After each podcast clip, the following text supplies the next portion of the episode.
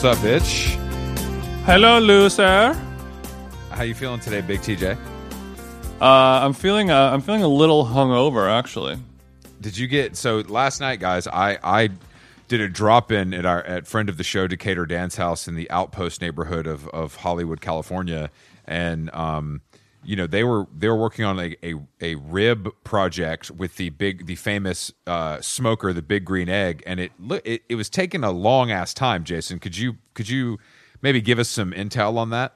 Well, yeah, cooking ribs on a smoker or any any type of meat that you're smoking does take a long time. And actually ribs compared to other types of barbecue are probably the you know, some of the faster cooking times compared to something like uh you know, a, a, a smoked brisket or or something like that which could take, you know, 8 to 12 hours potentially and a lot of a lot of prep time before.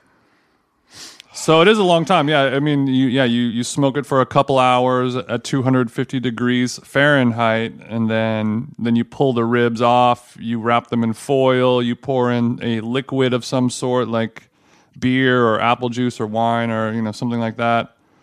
Give it, and then The you- fact the fact that it can be any of those things is kind of crazy to me. Yeah, I mean, it, it really is dealer's choice of what it is. All you're all you're doing is is steaming inside of there. So like the, the first couple hours is to get some some good smoke on it, and then the second is to kind of help it tenderize by steaming it. Hmm. And then you know you do that for a couple hours. It's it's called like the two two one method, where you smoke it for two hours, you wrap it in foil and steam it, you know, so to speak, for two hours, and then you unwrap it, and then you kiss it directly back on, you know, back on there for one hour to develop the bark of the barbecue. Put the sauce on and let it let it Okay, get sticky. Okay, big pitmaster TJ. Uh, Look, I- baby I- back. I'm a baby back maniac at this point, and Oh my God. you you asked, so So baby- so don't so act like just- I'm giving you this info against your I guess will. this is a good time to announce your new YouTube cooking show, Baby Back Maniac, for the Bon Appetit channel. Um, congratulations on that deal. yeah, it, it turned, had- you know, it worked out. I um, ordered uh, Postmates delivery of M Cafe and enjoyed that while Jason, Dan, and KK slaved over a hot kitchen. But Mm-hmm. um, I, I left before the final results, so I wanted to hear hear was it good? It was good. They uh, unfortunately on the big green egg there were some. I had never used it before, and and there were some some pieces of equipment that we did not have that were you know you're supposed to. There's like a little thing that you set down. So the the the fire from the charcoal does not directly touch it. Yeah, and he did not have that. So so some of the parts did get a little too little too charred for my liking unfortunately. I hate when I hate when something gets too charred for my liking. Yeah, so you know, back to the drawing board. But you know, in, in order to master making ribs or smoking meat like that, it, it it literally takes years or decades to really you know get to a level where you are happy with it. I would say Yes. to be a Yes, true no. master. Yeah, no, of course, and I, I understand that you'll never reach that point, but I like to watch you try. Um, so, so it was good. It was good, but not great. It was good, but not great. I did make some uh, some southern greens. Which you, I, I would like to say, I did watch you pour Hennessy into that pot. um, which I don't know what if the recipe called for that. If you were just having a little cheeky moment with Dan, but The recipe was, did not call for Hennessy, but you know, TJ felt crazy. You wanted to trick it. I've been seeing a lot of videos on TikTok where some people will do Hennessy cooking and recipe preparation, and I just wanted to feel, uh, you know, like I was a part of that conversation as well. I love feeling like part of something. I was, I was unfortunately appropriating Henny culture, but you know, it's fine. I was, I was amongst Southern men, and it wasn't like we went to the store to, you know, buy a bottle of Hennessy just for this fun No, parody no, thing. Decatur. Obviously, a man with Decatur in his name keeps the Henny on Deckington. Yeah, the henny was already on in in the liquor cabinet, and it was I would it say was mostly was- gone. Actually, I was gonna say, I was about to say that it wasn't a full bottle either. You know what I mean? That shit had had a little No. sip. There You had- know, somebody been sipping. many a nip had been taken from that bottle of of uh, fine fine cognac. Co- cognac. But yeah, Um, adding a little alcohol to your greens will help, you know, get a little flavor, steam it up. Some people put vermouth in there, a real southern charm. They say to put a thimble full of vermouth in your collard greens. wow, I didn't know that one. Yeah, I learned that one. Uh, that might be North Carolina style, though. I'm learning a lot from you um, today. Mm-hmm. We also Jason. made Annie's macaroni and cheese from a box, which I'm really having a, a renaissance time with. So like a, a faux healthy mac and cheese. Yeah, like uh, you know the the Kraft macaroni and cheese box that everyone grew up eating. The Annie's Natural Foods has made one. You know, Yes. a, a, a more organic, healthier, less processed version of it that pretty much tastes the exact same. So this is this is like your version of of the Unreal candy that I love so much. This just a, a slightly healthier version of my favorite Reese's peanut butter cups. One hundred percent. Except the flavor of the of the Annie's mac and cheese, you know, uh, to me is as uh, you're not losing anything compared to the Kraft. Whereas with with an Unreal candy, it, it it does not hit quite the same. I would disagree only because I prefer dark to a milk chocolate. So the the the option of dark chocolate in, is is not available from the Mars Corporation. so they they they had to freak it a little bit for us, you know, health nuts. Um, well, you know Uh, what? It was a, it was a it was a fun night, and that's all that matters. And I'm glad you got uh, some experience on the Big Green Egg. And I think it's something. Honestly, all joking aside, you could probably get good at it. You just need to buy your own. You know. Yeah, I mean, you know, I'm, I, I I grill on a Weber grill, um, you know, at least once a week in the in the warmer months. So I'm I'm very confident in my grilling abilities, but you know, smoking ribs and true pitmaster BBQ is really really hard to to nail. A daytime to learn and a lifetime to master. That's how I feel about yeah skateboarding. Um, so so, but I am did- hungover because I was recording an episode of of Failing Fits podcast. yes, and so Jason was locked in Decatur Dan's guest bedroom. Um, with a bottle of a bottle of seltzer water, a bottle of red wine, and a, a giant mason jar full of ice. And I was pouring up red wine spritzers and you know doing whatever that podcast was with those guys. I don't even you know it, I, it was it was three hours of recording. And I don't even really know what I said or what was discussed whatsoever. I don't even. I, we I talked for three hours, but we did not have a conversation. If that makes sense. Sure, and that's the difference I think between our podcasts. You know, this is more of a conversation. That's more of like a, you know, a, a argument. It's I a, would say it's a skewering gotcha gotcha moment style Did- broadcast. But there How- but the hatchet was buried. We did we did reach a pod truce. Uh, and it was it was beautiful to see. I would I would like to say that as the I would say uh, leader um, of all of this, I, I don't think a truce can be reached without me involved. So That's a good point. I would I would need that paperwork to come to my team um, before They were clearly before- trying to work work this through behind your back. Exactly. They they they they found they found you. They knew you were the weaker link. Um, Mm-hmm. Just just li- like you know, I'm more litigious than you, is what I would say. So they they they went. They found soft Big Bird and they went at him. And you crossed enemy lines. And you know, we didn't even discuss it that much beforehand, which I I actually prefer. Um, You know, because I don't like to think about that. I don't like to think about these guys cribbing off of the genius that I discovered, Jason Stewart, them jeans, TJ.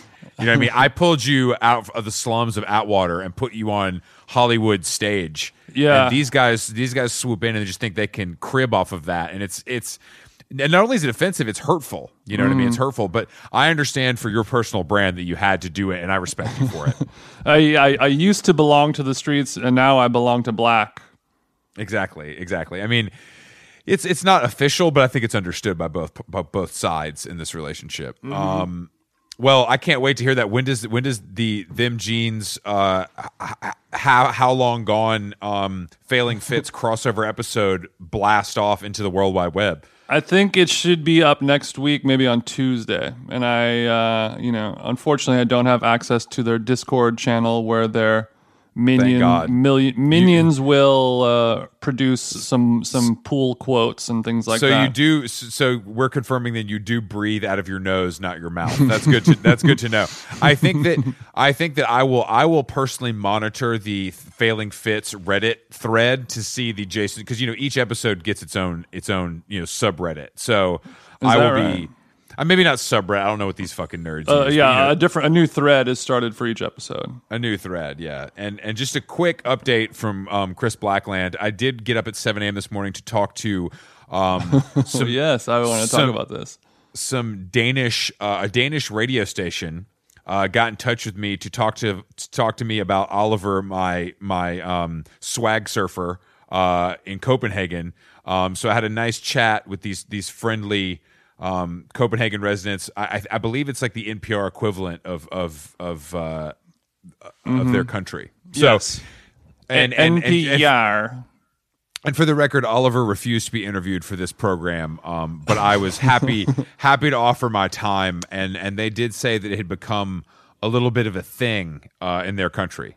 A little bit of a thing, yeah. Unfortunately, Oliver, we've been we've been talking for the last few days. I've been trying to get a one-on-one pod with him. Sans Sans Black, but I think he he unfortunately may have gotten a little scared off or was was afraid of what would happen if that happened, or maybe he's just trying to forget that this whole thing ever happened forever and you know, having me ask him questions about it for an hour and then broadcasting it to thousands of people would not be helpful for that. Yes, that makes sense. I'm going to. I mean, I, I will. I, I have. They will send me the audio clip with a timestamp, and I will share that on social media. Um, Yeah. So what? So what? Do you have a sneak sneak peek? What'd you guys get into? I mean, they were basically just like, "How does this make you feel?" And I was like, "I don't, I don't give a shit." And they were like, "That's nice to hear because people here really care." and and uh, and and I think, but he he did he did describe Oliver as a guy he would, and this is obviously this was in broken English, but not not. He basically described Oliver as a guy he'd want to be next to in the bar because there'd be free drinks and chicks, which I thought was cool. Interesting.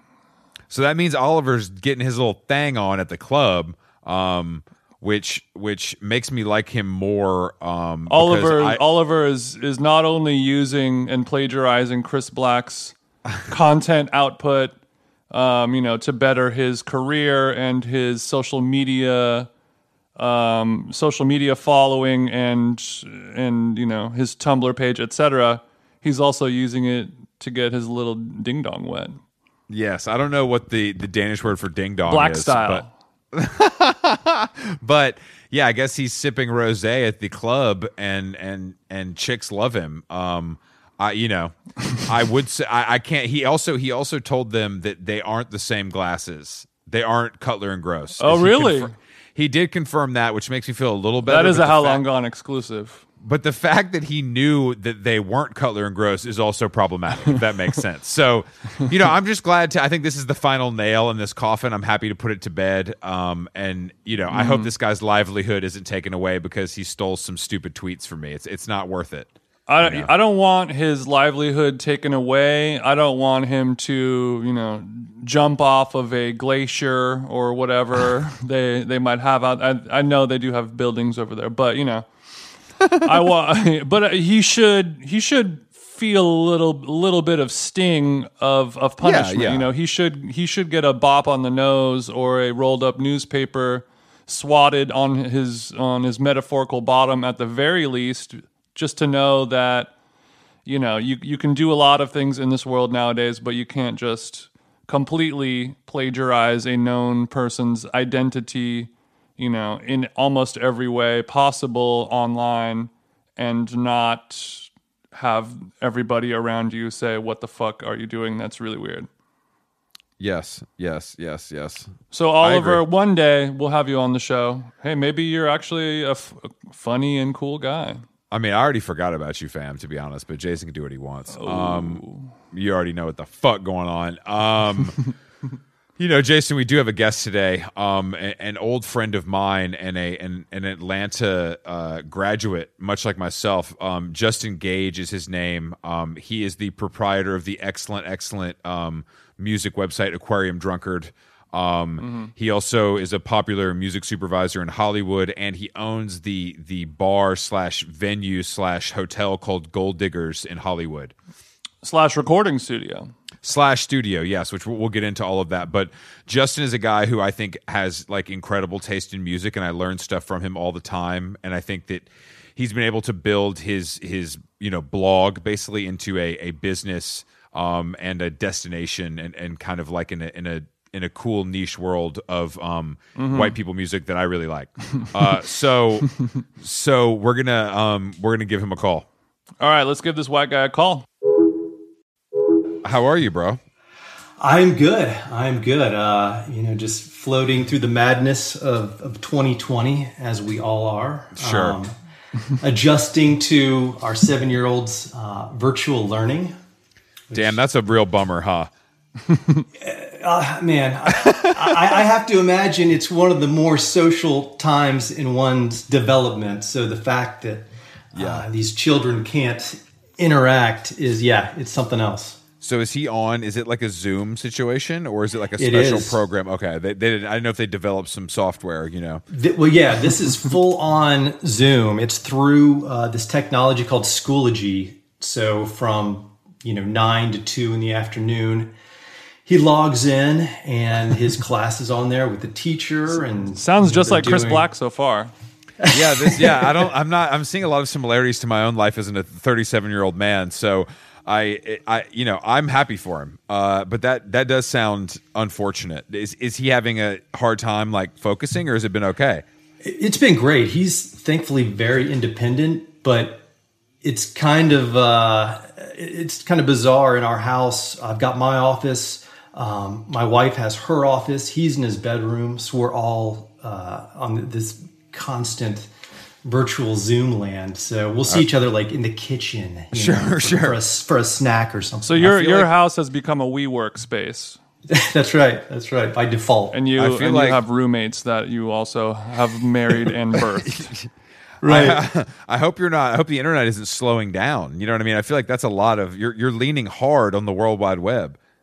We, yeah, we've certainly had some challenges with bandwidth. I think it's getting a little better as this thing continues uh, to drag on. But yeah, certainly in the beginning, um, everything was a little bit sluggish. I'm uh now did you uh you obviously have the site um which we talked about in the intro which we can get into but you also do a Sirius XM show um that is is it weekly or monthly Yeah, it is every Wednesday night. every Wednesday night and are you so how is were you always doing that remote or is that new It, I would say it was seventy five percent uh, remote, just from my my home office studio. If I would have somebody big come in, like uh, like a couple years ago, John Cale, you know, Shit. I wasn't going to have you know him come over to my my duct tape together uh, studio. So we did go into the the Sirius XM offices off Wilshire, but most of the time it's uh, it's just mostly yeah here from home. Is uh, I mean that seems ideal for that in my opinion but I, I'm I'm glad that it wasn't a big shift since everything else has been a fucking shift Does Yeah, does your no. how does your show compare to the Howard Stern show on Sirius in, in terms of listenership?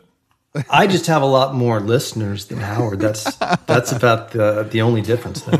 That's just a fact. And I, I didn't see I didn't see Harry Styles do watermelon sugar on the aquarium on the aquarium drunkard Right. show. But speaking, you know, have you listened? Have you dug into the Harry Styles album? I would love to get your take on this.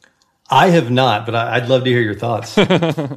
well, it's an it's an absolute fucking classic, and I act I actually think that you would like it more than you think you would. I have to be honest. It's it's much All more right. it's much more musical, and I think that I read a whole story about how hard it was for him to break into the like the rock charts because of his history as a boy band guy. And like historically, that that crossover is just impossible. Um, but Watermelon Sugar's number one song was the number one song in the country for you know consecutive weeks.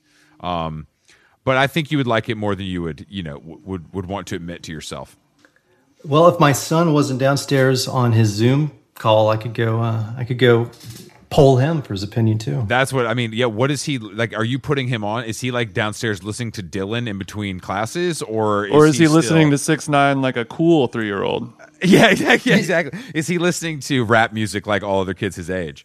So his his birthday is this weekend, and we're having Virgo, like a- Virgo, Virgo season. season, baby. That's right. That's right. We're having like this this very small, like using two children are coming over this outdoor. Look, Uh, just Justin, this is a super spreader positive show, so you don't have to lie. you, Can, you can you, don't- can say exactly right, what's right, going right. on.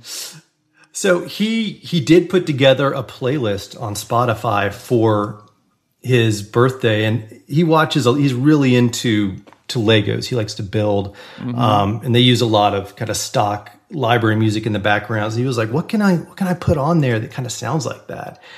And like the closest thing I could find was like the first couple of Daft Punk records. So he's he's suddenly uh, a super fan. So Wow. it's all right. I, I've found that a lot of friends of mine who have kids, they all really love Daft Punk. Really?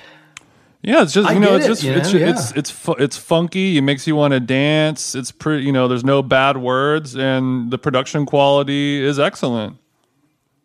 You know, I'll tell you one thing he's really into, and I didn't really even push this. I don't even know how this started, but he's really into Bob Marley, and I've heard that children really do gravitate toward uh, reggae. And I don't know if it's kind of bouncy or, or what. I- the, I the think it's an attraction is. intelligence level thing. Where I, mean, no shade to reggae, but you know, I, reggae music is cool and fine. But if I'm fucked up, or if I'm very high, it, then you're like, okay, I get it now. Totally. So you know, enter the Takes mind of a- a child. yeah, it takes on a different resonance for sure. I I um I reggae makes a lot of sense. Daft Punk is surprising me. Reggae makes a lot of sense to me. I think you're right. The bounce of it, I do think Right. like that to me seems childlike in some ways. Um, but yeah, I definitely, I definitely, Chris, do play him uh, a little Dylan. That doesn't that doesn't escape his ears. We we know. I mean that's so so uh, I describe I talk about Aquarium Drunkard a lot because it's like my you know my favorite music site. I've told you that many times, but I It's think Chris's that, um, pitchfork. It's my it's my pitchfork exactly. You guys don't give like unnecessary reviews to top 40 music. Um so the um but I think you know it it started in the era of of the music blog and you've been able to turn it into a full industry almost whereas most of those blogs have kind of have kind of gone away and do you think that's because you just diversified or is that because you think you had a niche and just kind of stuck to what you knew? You know, I think uh, it was from the get. It was just dictated to what I was interested in the, in the time. Yeah. Um, you know, wasn't you know driven by uh, whatever was trending or, or fashionable. So, I think as it's grown, you know, it's 15 years now, and um, having uh, brought on a group of contributors and an editor, um, it, it stuck to that same ethos. And you know, I think that that is probably the if there's any secret recipe to to its longevity, I think that it, it hasn't really changed in its What what what would you say direction. that what would you say that ethos is exactly? only the good shit. There, yeah. Damn, that's my approach to life actually as well. So I'm glad that we can align on that. But I mean, I do think that the um you know, I just I feel like you're you've created something that you're able to plug a lot of it, it, it has more variety than maybe people would think as far as like what the actual you know i can i can think of like five or ten marquee artists that i would tie to you um but also i think that it, it's able to splinter off in a way and i think partly that's because of the contributors Absolutely. Um, somebody, the website turned 15 in May, and someone was interviewing me about it, and you know, I was just talking about how you you almost have to take this 10,000 foot view of it at first to kind of wrap your head around because it's a lot of different stuff, but there is some sort of uh, through line to the sauce, and I'm not sure if I can really even put my finger on it, but th- there is some sort of uh, connectivity between what we're covering. Yeah, I mean, I think it's the artwork. I think there's like a general like you guys put a lot of effort and and time, I think, into making like original stuff, um, which I don't I don't think a lot of sites in your position would be doing. But also, yeah, I mean, I think you're you're the proprietor. You founded it, and you're still involved. So it's like that is the through line, probably. You know what I mean? Is that there's just somebody that is that is overseeing it and has been from day one with their personal taste. Yeah, I, I think that, you know, whether it's a, a visual aesthetic component or whatever it is, I think all of that stuff is, is really crucial in terms of um, just creating something that feels of a piece and whole, you know, whether Yeah. that's a website or a magazine or a, you know, a bar. Um, in any kind of space, whether it's virtual or physical. What's up with this record collection, fam? It looks really OD. What's that? You have too many records, bro. It, it's Oh, I not know. like I, It's- I don't. What are you gonna do with that? Like, do you sell them? Do you buy them? Do you trade them, or do you only buy them?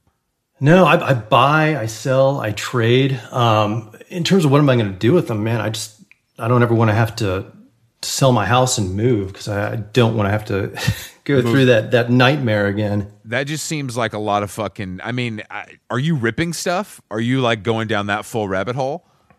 It depends. Um, obviously, some of this stuff never made it to CD or Yeah. obviously digital. So some of that stuff I will rip from the vinyl, but uh, you know, it, it, it's nothing I How many I enjoy doing. how many records do you think you have right now in total?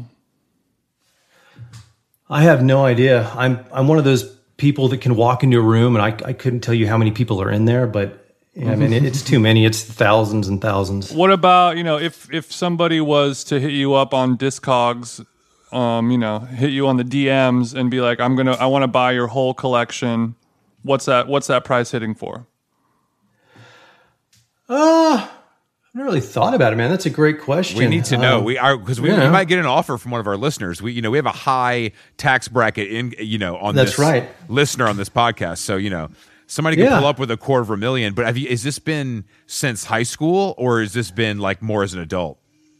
I mean, it's I've still got my my first record, which was um, Michael Jackson's Thriller that my parents gave me when it came out, and then I've still got the first record I bought with my own money, which was Licensed to Ill. So yeah, it goes it goes Shit. pretty far back. Yeah, that's that's impressive. At least you're dedicated. You know what I mean? There's a there's there's another through line. Uh, just full dedication. So you've been supporting Michael Jackson for a long time, is what you're saying?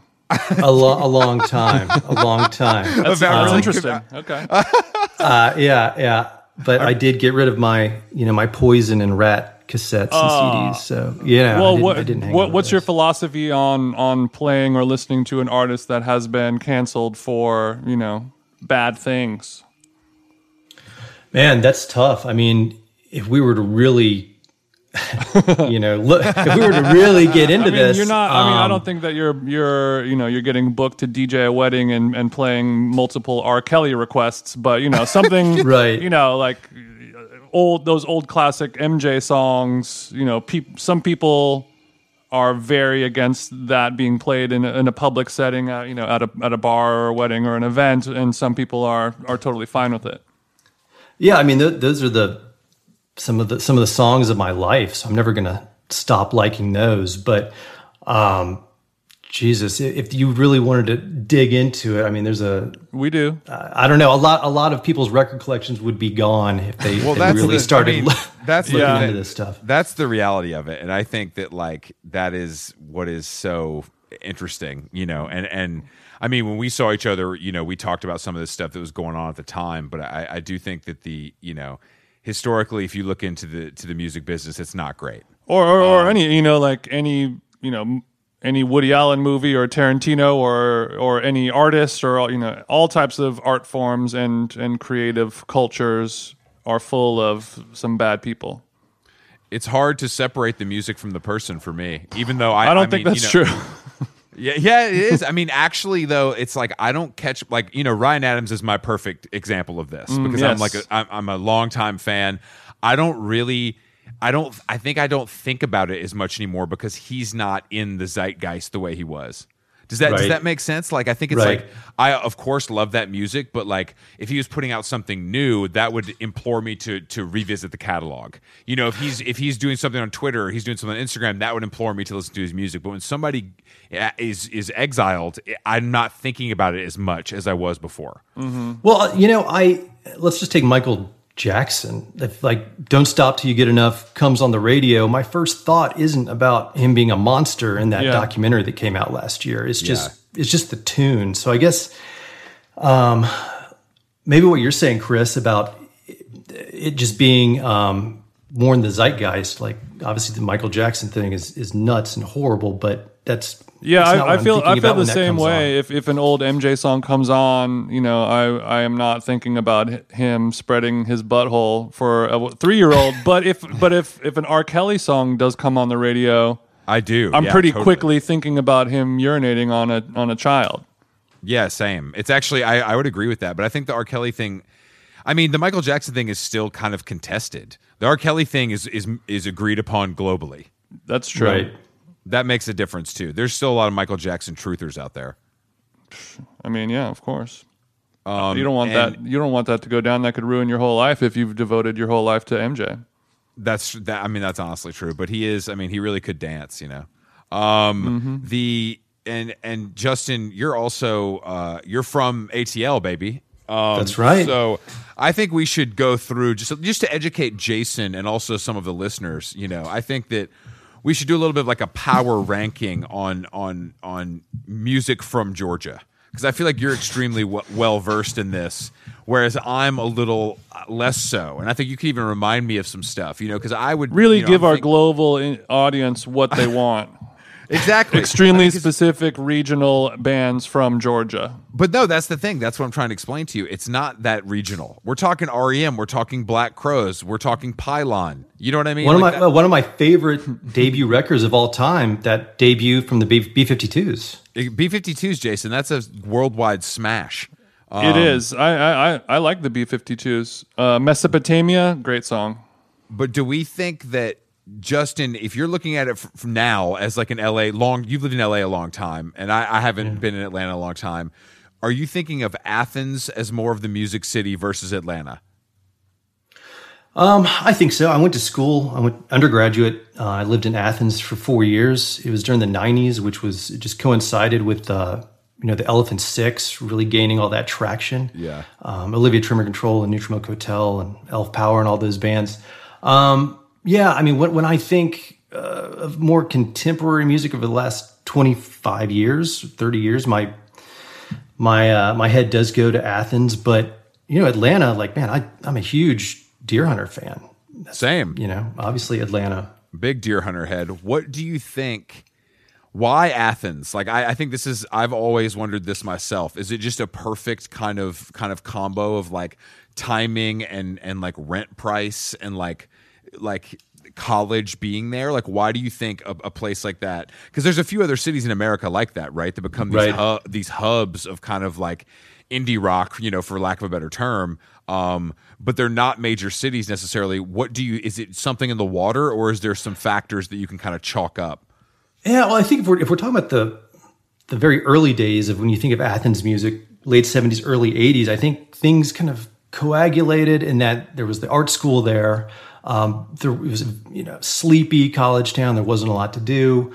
Um, those people were putting bands together just to have something to do on the weekends for house parties. Yeah. And you know, once you had B52s, uh, Pylon, Love Tractor, REM, then I think people started deliberately moving there, you know, like you said, trying to see if there was something in the water. I mean, that happened in Atlanta. I mean, during my era of Deerhunter, Black Lips, Mastodon, the same thing kind of happened. Like, it's all of a sudden like people are moving there. I'm like, I think you guys got this shit confused. like these kid, these guys like went to high school here. They didn't they didn't choose this. It was chosen for them. You know what I mean? Well, I, um, I think the, the the the most prime example of that is Seattle and and the grunge scene Yeah, that's true. of of a non major major city becoming that musical hub where people from all over the world will travel to to to get a piece of that sauce.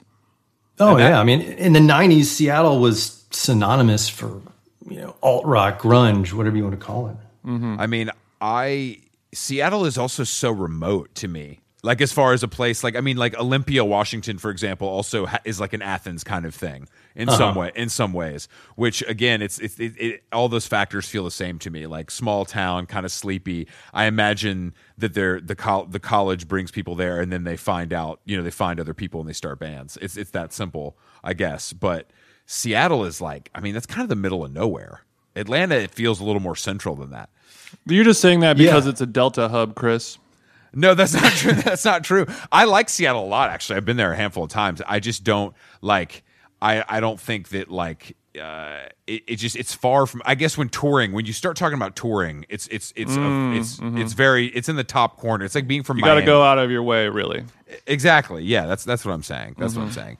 I think also Athens, very close to Atlanta, and I don't know if it still is. When I was there in the '90s, extremely inexpensive. I think my rent was I was living with two other guys. I think it was like a hundred and thirty dollars a month or something. Jesus Christ. So what? so How, you you you could you could you know have uh, a job washing dishes and do your band. You know, you weren't No having problem. to. Yeah, So- to- so yeah, back- your overhead was so low. back then, when you were paying one fifty for rent, what what was your job? How were you making that money?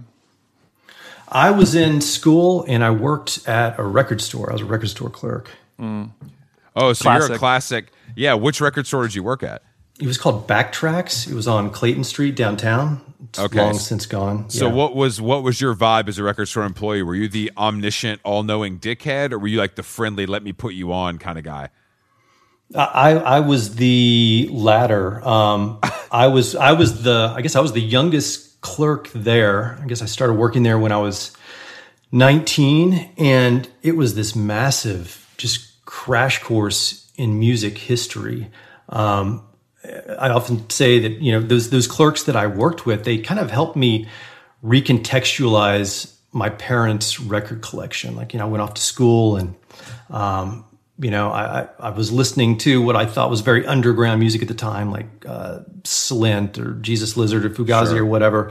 And, you know, working at that store, these guys were like, you know, you haven't heard Stevie Wonder's Talking Book? And I was like, oh, you know, my dad had that record. But then I, I you know, it was, it was hearing it with new ears. Mm-hmm. I do think there's that. I think when you're super in that, air, like that was at least how I was with like hardcore and punk. I definitely missed stuff because I was like, that's mainstream. I don't That tunnel shit. vision. Right. Yeah, and it's like so negative to be that way. You know what I mean? I wonder. I don't think kids today. I think they're exposed to so much more that it's a little easier to understand the nuance of stuff. But yeah, I was completely closed off. But but with hardcore and punk, for whatever reason, you know, like the Smiths and the Cure and like Siouxsie and the Banshees and shit is acceptable. Yeah. So- like, like adjacent. yeah, Right, yeah. right. Which I've still never really put my finger on why that is the case. Um, and and there's like this these handful of of almost always British, you know, bands that are acceptable to like. Um, Right. But like hip hop wasn't really part. I mean, you know, and and I- I mean, it was on the peripheral. But I don't. Jason, was that your experience too?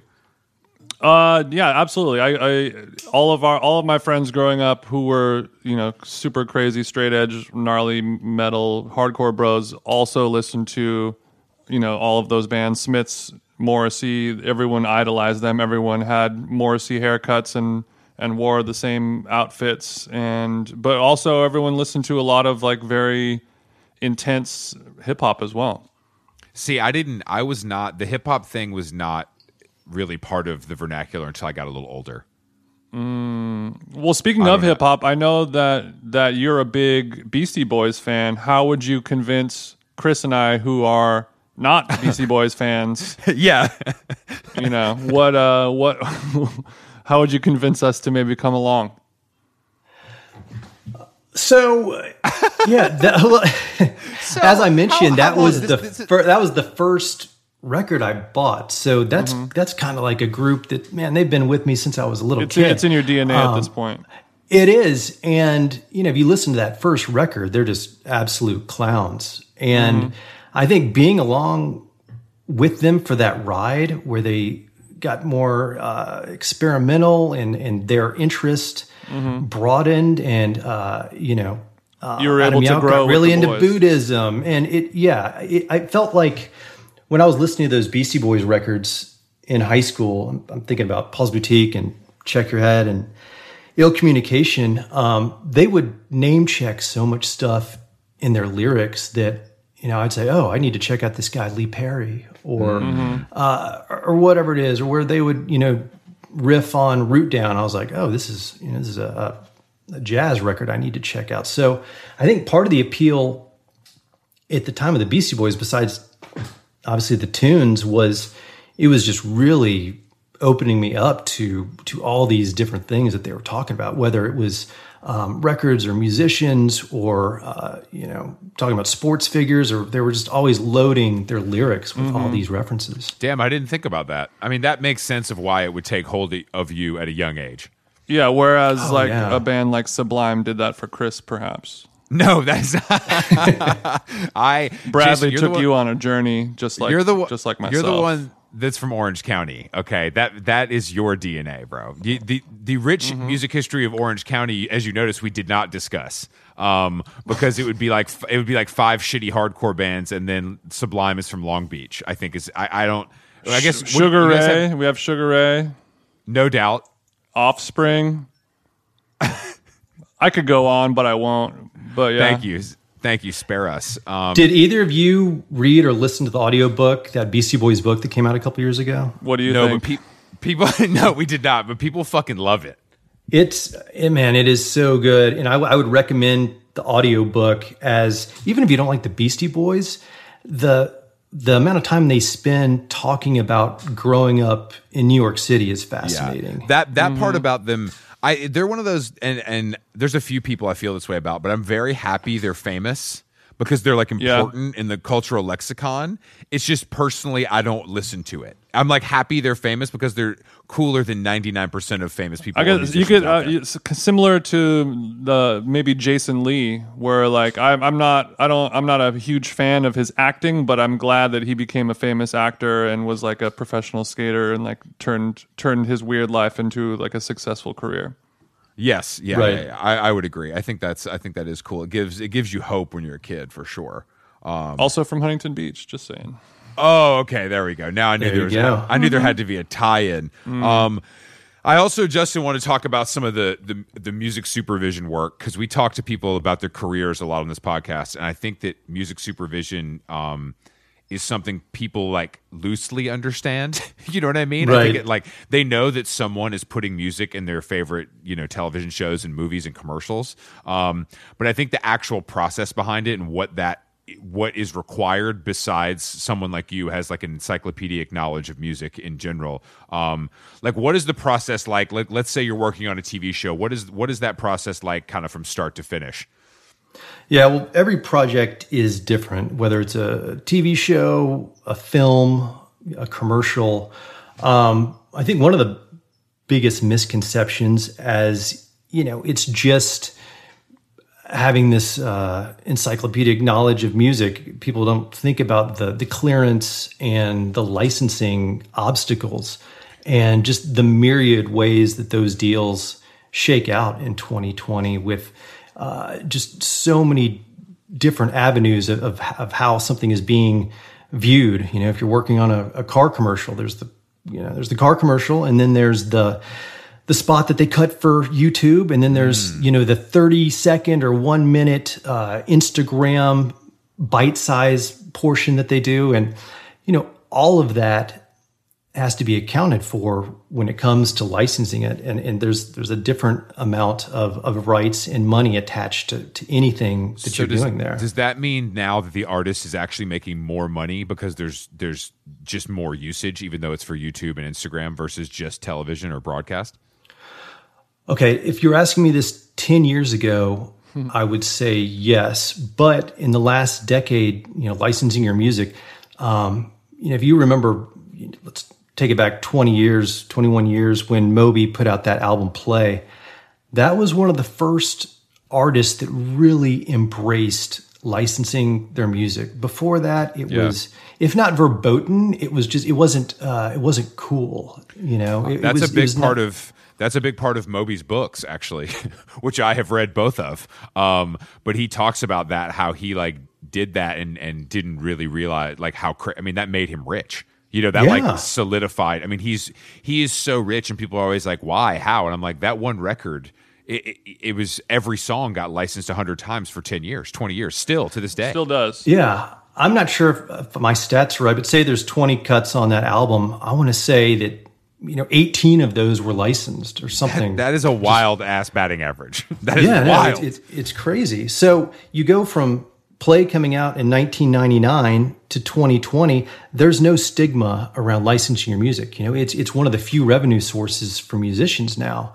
Um, So 10 years ago, I feel like artists were able to to get paid out more than they are now as again that it's a revenue source and everyone is is absolutely open uh, to an extent to license their music Ba- back then, you would have to make somebody an offer they couldn't refuse to use that song in a commercial. That's right. And nowadays, that's the only way they're going to pay their rent. that's very true, and I think it's also the same way us having uh, erectile dysfunction pill ads on this podcast is a rite of passage. I think like having a big, having like a big license, like a car commercial or an Apple commercial, like in the in the early two thousands or mid aughts, that was like a that was like a, a badge of honor almost. Like it's like it's cool to do that now. It's not just it pays the bills. Yeah, you're like, oh, I'm happy for you that you are able to, you know, quit your job at Starbucks now because you got this. Exactly yeah i think that's so I, I what i mean is justin are you seeing less resistance now when you approach is there any resistance when you approach artists or labels at this point No, not really. Um, uh, obviously, if, if it was some sort of product or service that uh, they had an issue with, you'd see pushback there. But you know, man, in the midst of a pandemic, this really is one of the one of the few revenue streams left. Yeah. um, that and also exposure. You know, just Yeah. just getting that that song. You know, maybe somebody hears that in a car commercial, and then they they go stream your record, or, or even better, maybe they actually buy the record. I mean, I'm a big Shazam user. It's my favorite app. Um, it really is. Like, I think Shazam is truly one of the most underrated, brilliant apps of our time. Um, You're a Zamzaddy. I'm a Zam daddy. Yes, Zam zaddy. I use it all the time, but I, I do think that um, I do think that Shazam now is integrated with Apple and Spotify and shit, so it makes a playlist for you and everything. It Oh, makes it, great. It, it makes Yeah. it very easy, you know, to go. But so, all right. So let's say, let's just say, you know, for for ease of conversation, it's a it's a car commercial. So there's going to be three cuts of that, and you are you're saying that you're negotiating the price between the the you're not only choosing the music, but you're also in in negotiations with the the record label or song owner if it's the artist and the and the company that wants to license it. Uh, it depends on the project. So if I was doing, if I was working um, for a client through an ad agency, like let's say it was a, a car commercial, I did a, a Lexus commercial four years ago, and a, hey Chris, little Georgia shout out. I did. I put a Pylon song in there, right? I remember So- this because you got like some. It was like a big look for them. I mean, that's like Pylon. I mean, now they're doing a big, you know, anniversary record and stuff. But at the time, it was pretty quiet for them. That's right, and that's just you know found money for them for a track that came out. And in also, nobody other than you guys knows who this band is. Just to let you know, That that is not true. That is not true.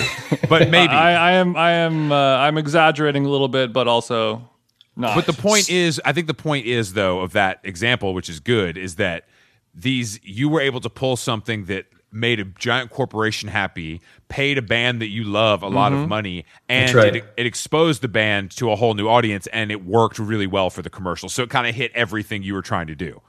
Right. And in that instance, I was solely doing the creative aspect. I wasn't having to, you know, do the clearance or the licensing. Their business affair took care of that. Yeah. Um, I was solely charged with, you know, finding the right sound to pair with the commercial and then um, helping them, you know, connect the dots to the rights holders. Now, with an in- instance like that too, is Lexus is that brief clear to you, or do they not even have the language to describe what they want?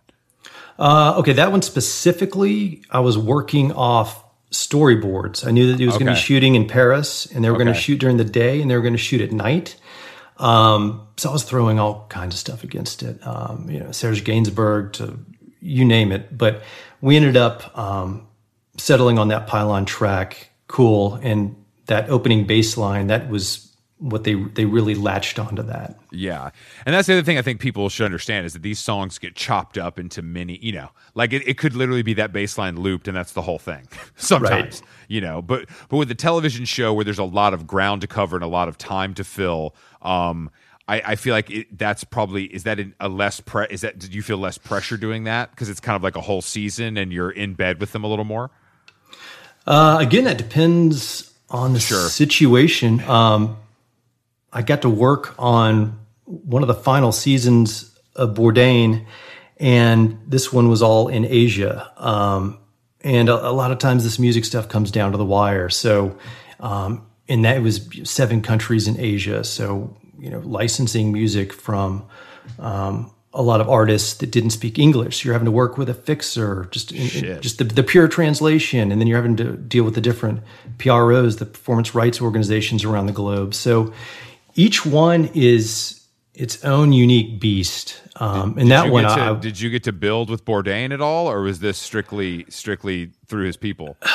You know, I I was invited to the wrap party, and it was in New York City. And obviously, I live in Los Angeles, and I was like, ah, I've got something else going on. And unfortunately, he passed about six months after that, so I never got to meet him.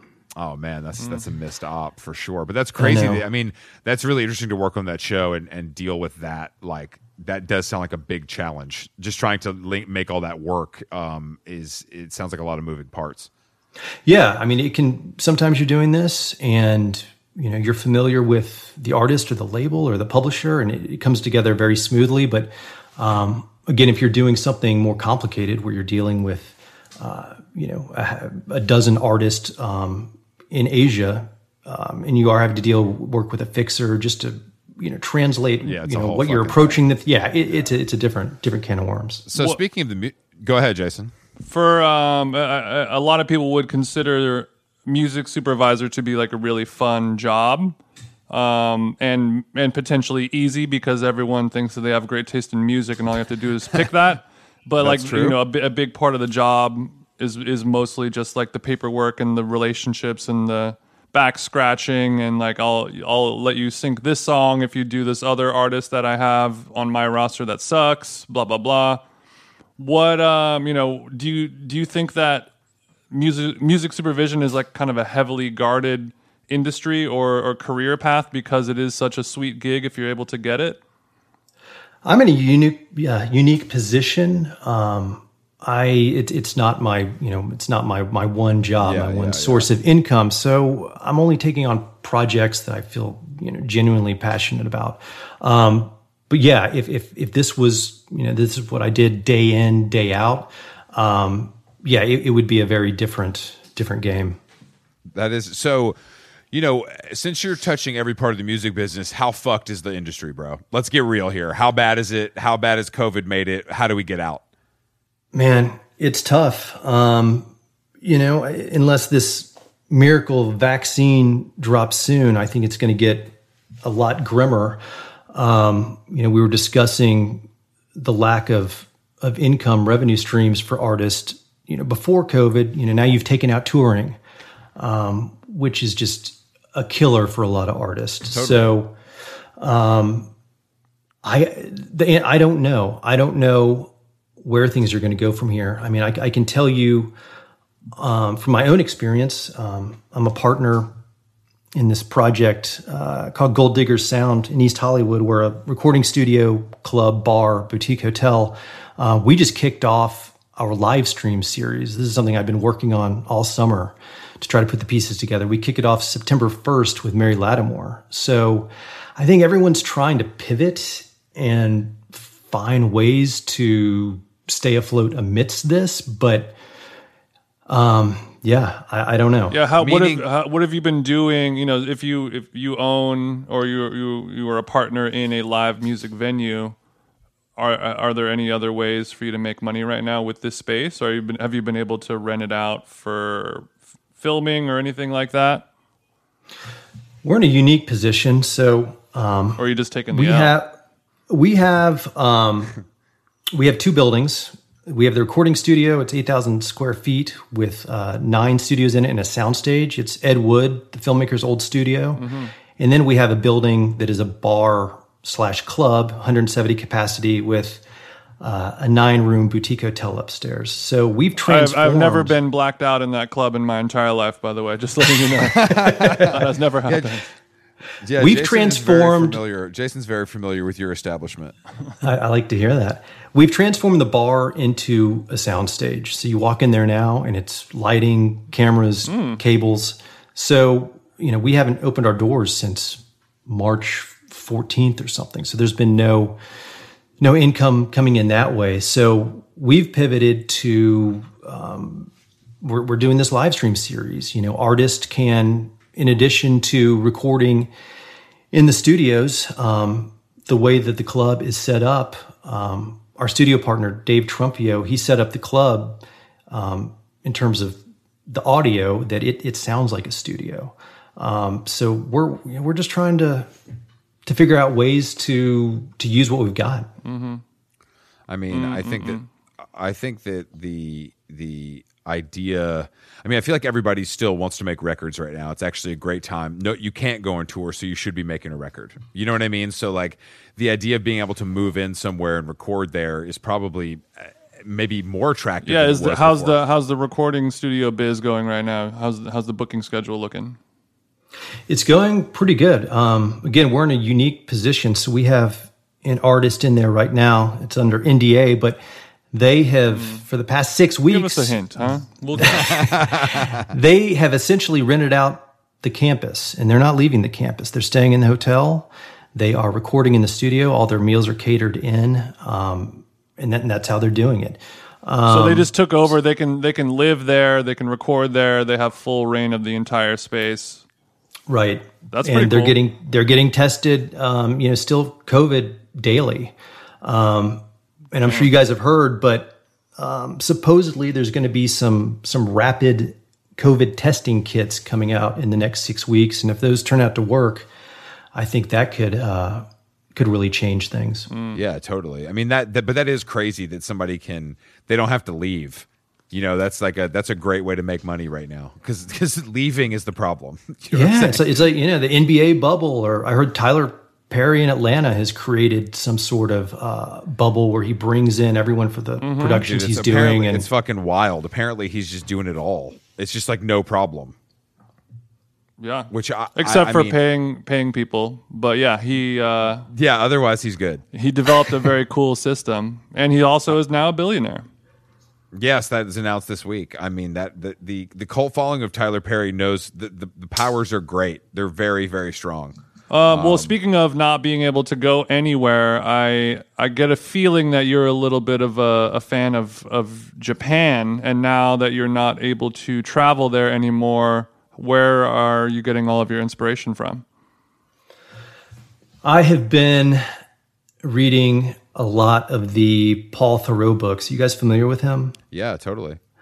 I've been, yeah, super deep dive on those, just trying to, yeah, again, I really miss travel. Um, I just wrapped up Ghost Train to the Eastern Star, which came out in 2008, um, which was him retracing his steps 30 years later um, uh, across Europe and Asia uh, from the book that kind of broke his career in 1975. I'm about to start another one of his books. Uh, Chris, you might appreciate this. It's called Deep South, which I guess he takes his brand of Vanguard travel writing uh, down to the Southeast. So, yeah, I think I, I've been. You now you that I think about it, reading. I've, I've been. I've been reading, yeah, a lot of things set abroad. I just reread um, The Sheltering Sky. Um, so, you know, my mind was in Saharan Africa. You know, So you're a so you're, ta- you're you're mentally taking a vacation as much as you can. You're going on a journey in your mind, and I think that's awesome. yeah, Exactly, and e- even with even with my kid, we just watched that. I think it's Netflix or Amazon that you know toughest race challenge with the host is Bear Grylls. You guys know they- this? No, I thought oh, the only one we hear about is the Zac Efron one. So please inform us about the new Bear Grylls vehicle. So this this is good. It's like ten episodes. It's the Eco Challenge. It's sixty teams competing in Fiji over ten days. Sixty team. That's a lot of fucking people. Yeah, there, it, it's it's intense. Um, yeah, if if you like that kind of stuff, it's great. But again, it's you know being able to um, you know watch something where you know they're in Fiji. It's beautiful. They're facing all these these physical and uh, and mental challenges. Um, yeah, I've been I've been going astral with the traveling. Jason just turns on his his i his iMac screensaver, you know, and he disappears to to wherever it takes him. Damn, I wish I had an It- iMac. it- he said he just smokes weed, and then he's he's like you said, he's in Africa, he's in Asia, he's in Australia. Right. What I do It's is cra- I take off and go to Mars sometimes. Um, exactly you blast off is what we'd call that. Well, um, well, that's good. I'm glad that you're doing that. I, um, I also know that you're very into running. Are you still? How how is how's the Are you quarantine? with- pounding the Are you pounding the pavement, King? Yeah, it's good. I mean, I think that is, if anything's kept me sane throughout this, it's being able to do that. what's the, what's the running schedule? Look at how many miles we're getting a week. Let's really, you know, we really need to know the nitty gritty here. I would say Drop the Strava receipts, bitch. si- Drop if the I, shit. yeah, if I can, if I can get it in six miles, five days a week. Shit, oh, that's pretty serious. Okay. Yeah. Yeah. Um, again, that that depends on schedule. Is that just the warm up, or is that the and all whole that thing? jazz? That's the whole thing. That's that's the whole thing, baby. Uh, you got a kid and that- stuff. I get it. You But no. I, I think that has has really really helped. Um, obviously physically, but man, just just mentally, being able to get out there and just zone out for a little bit. Are you bit. running in the hood or, or in your neighborhood, or do you drive somewhere where it's a little more flat? No, I- I'm running in the neighborhood, man. Those hills. I don't. You're doing see, it Joe the- Rogan style. You got a fanny pack. I do not have a fanny pack. Something to No look fanny into. pack. No what do you? pack. What do you? Where do you wear- keep what- your knife? Yeah, where do you keep your Gatorade chews and your knife? I don't understand. I mean, this is this is L.A., man. This is the So wild, so wild when West. so when you're running, you are you're listening to music or an, a book on tape or something like that. Am I am I wrong?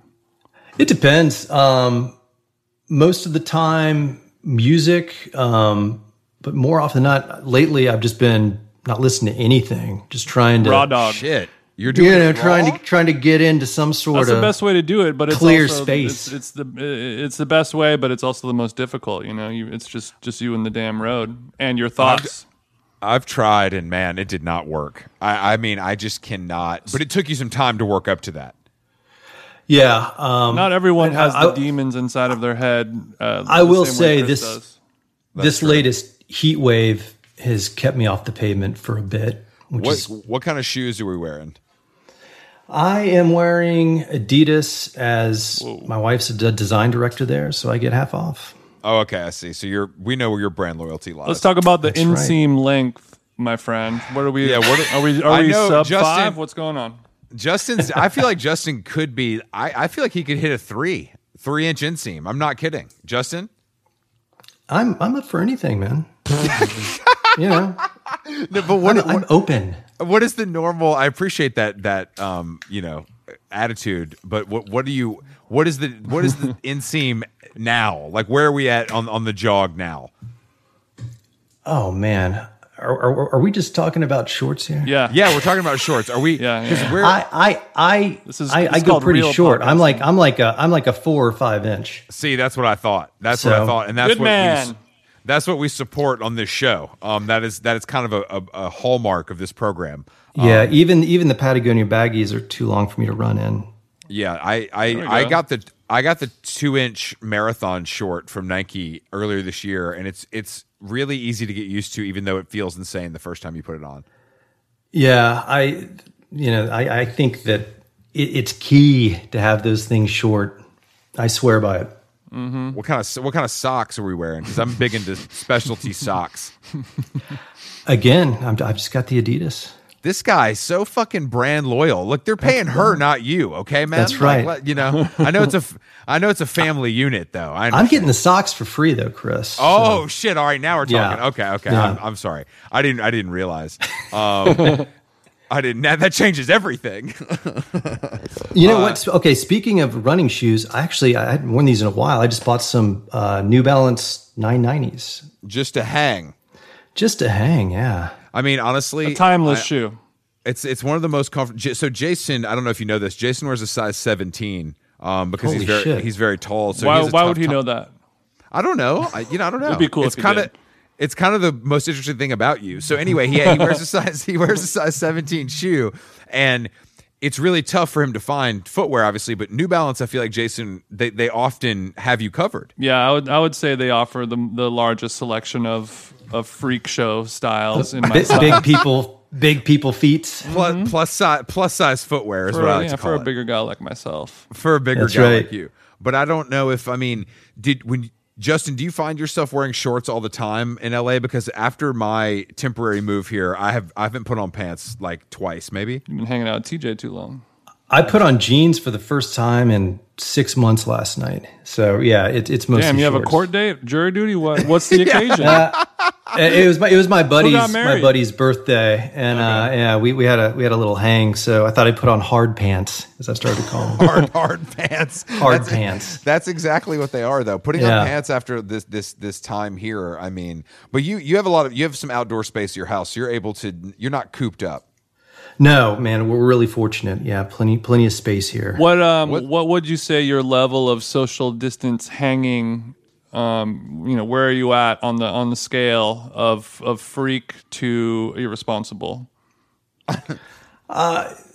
I think, uh, you Or know, are I'm you an irresponsible with freak? it? But uh, you know, I responsible, but I I also feel that you have to keep living.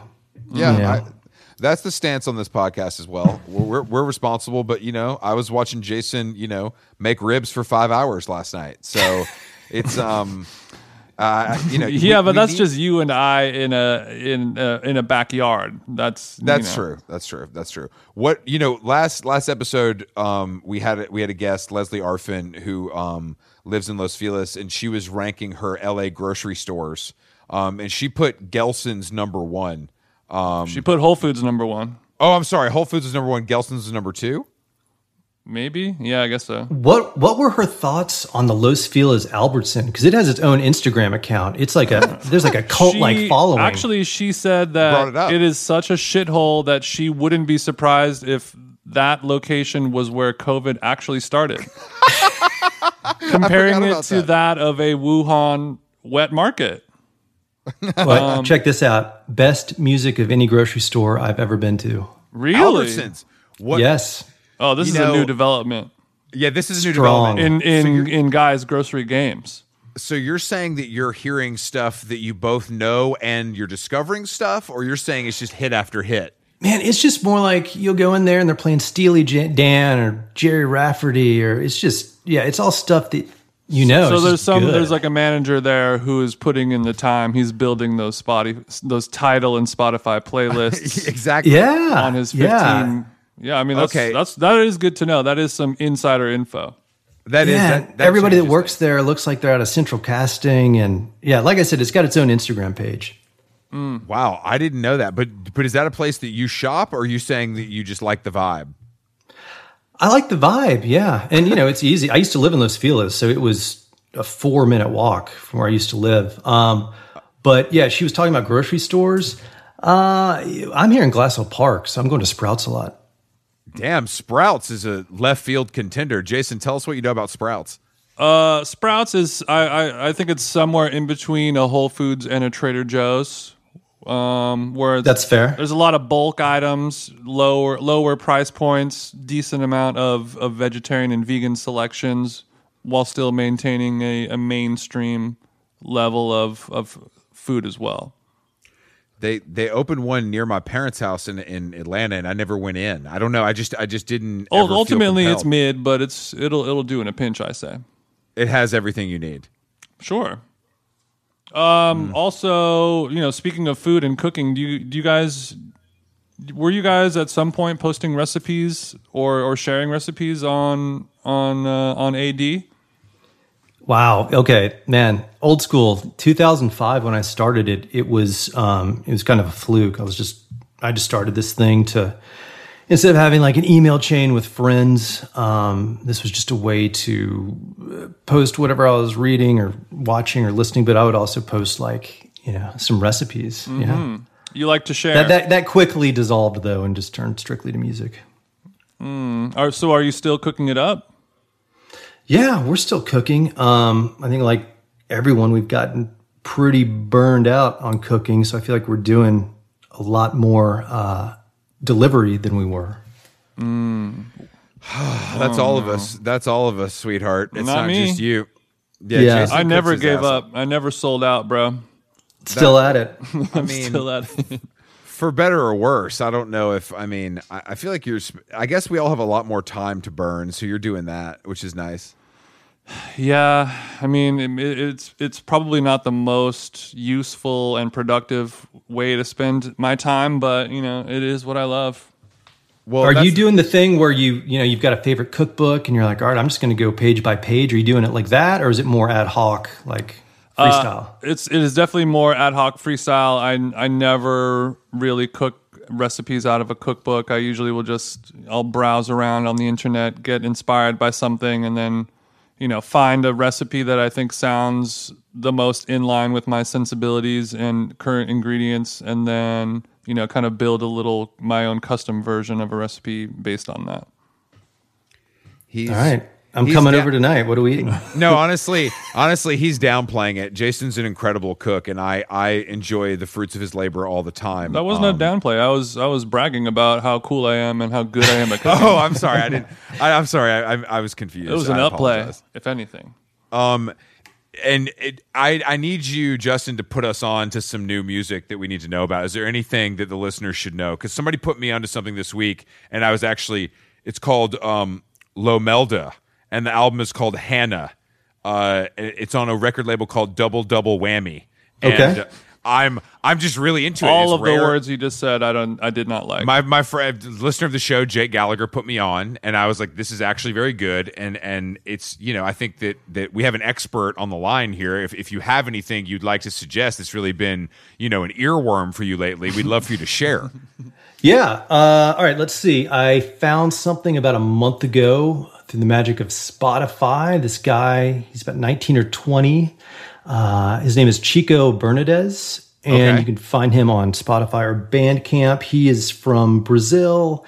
He's a, I guess you would classify him as a, a folk artist. Okay. but it's great. Obviously, all sung in, in Portuguese. I've been listening to that a lot. Um, I'm going to plug Aquarium Drunkard right now. We just released this morning um, a Lagniappe session with Dirty Projectors. That's a series that we do where artists do cover songs, and he did two tracks um, from that uh, that seminal self-titled Yeah. uh, Stan Getz Gilberto album.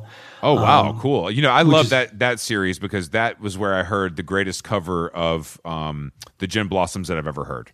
Oh, that White Fence one, yeah. That shit, Allison Road is a fucking classic, and real heads know that. But his cover of, of Allison Road, like that, really lit me up. Out of all the Gin Blossom covers over the years, this was the first. Yeah. this was the top.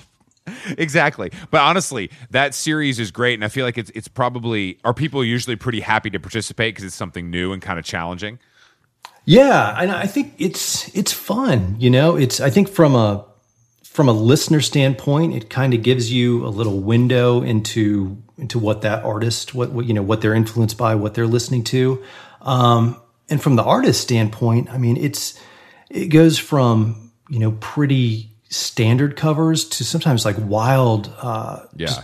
imaginations of, of uh, just reimagining the the entire thing and reinterpreting it.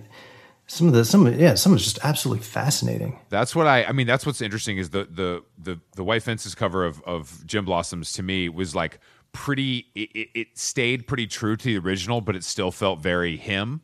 You know, I, which which I think is all, as hard to do as making it like totally insane.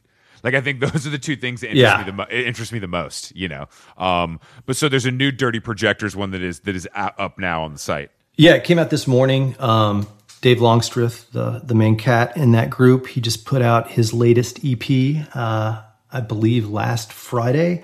Um, what else? There's a there's a group called Paint based here in Los Angeles. It's Pedram from that band Allah-Las. This is his own Oh, project. cool, cool. He just released like his second record, which is killer. I like the name Paint. Very cool. Yeah, it works. It works. Um, what else? There's a there's a group from I think Norway I've been listening to past few months called Orion's Belt. They're worth checking out. Um, Top Damn, five you really- constellations.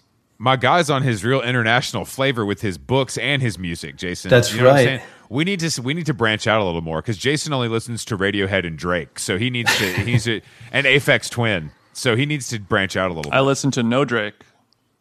Okay, so Radiohead and Aphex Twin though, that's it. That's it. Okay, well you know there's there, that's an A side and a B side. I've heard there's other music out there. yeah right. I wouldn't know. aquariumdrunkard.com. exactly is the, is the, is the website. Uh, Justin, thank you for joining us. It's been a pleasure, man. Um, yeah, great great chatting with you guys. good catching up. And um, so yeah, aquariumdrunkard.com is the, is the website. Um, uh, tell social media is the same, I believe. Uh, yeah, Twitter, Aqua Drunkard, Instagram is just Aquarium Drunkard. Yeah. Great. Um, yeah, and if, if you need to discover new music, you know, bypass the big guys that that give these, you know, number numerical reviews and go straight to my man here. Um, that you know what I'm saying? We're fucking with the we're fucking with the big indies on this side. It's a number you know? free zone on this side. Exactly. It's- That's yeah, right. Exactly.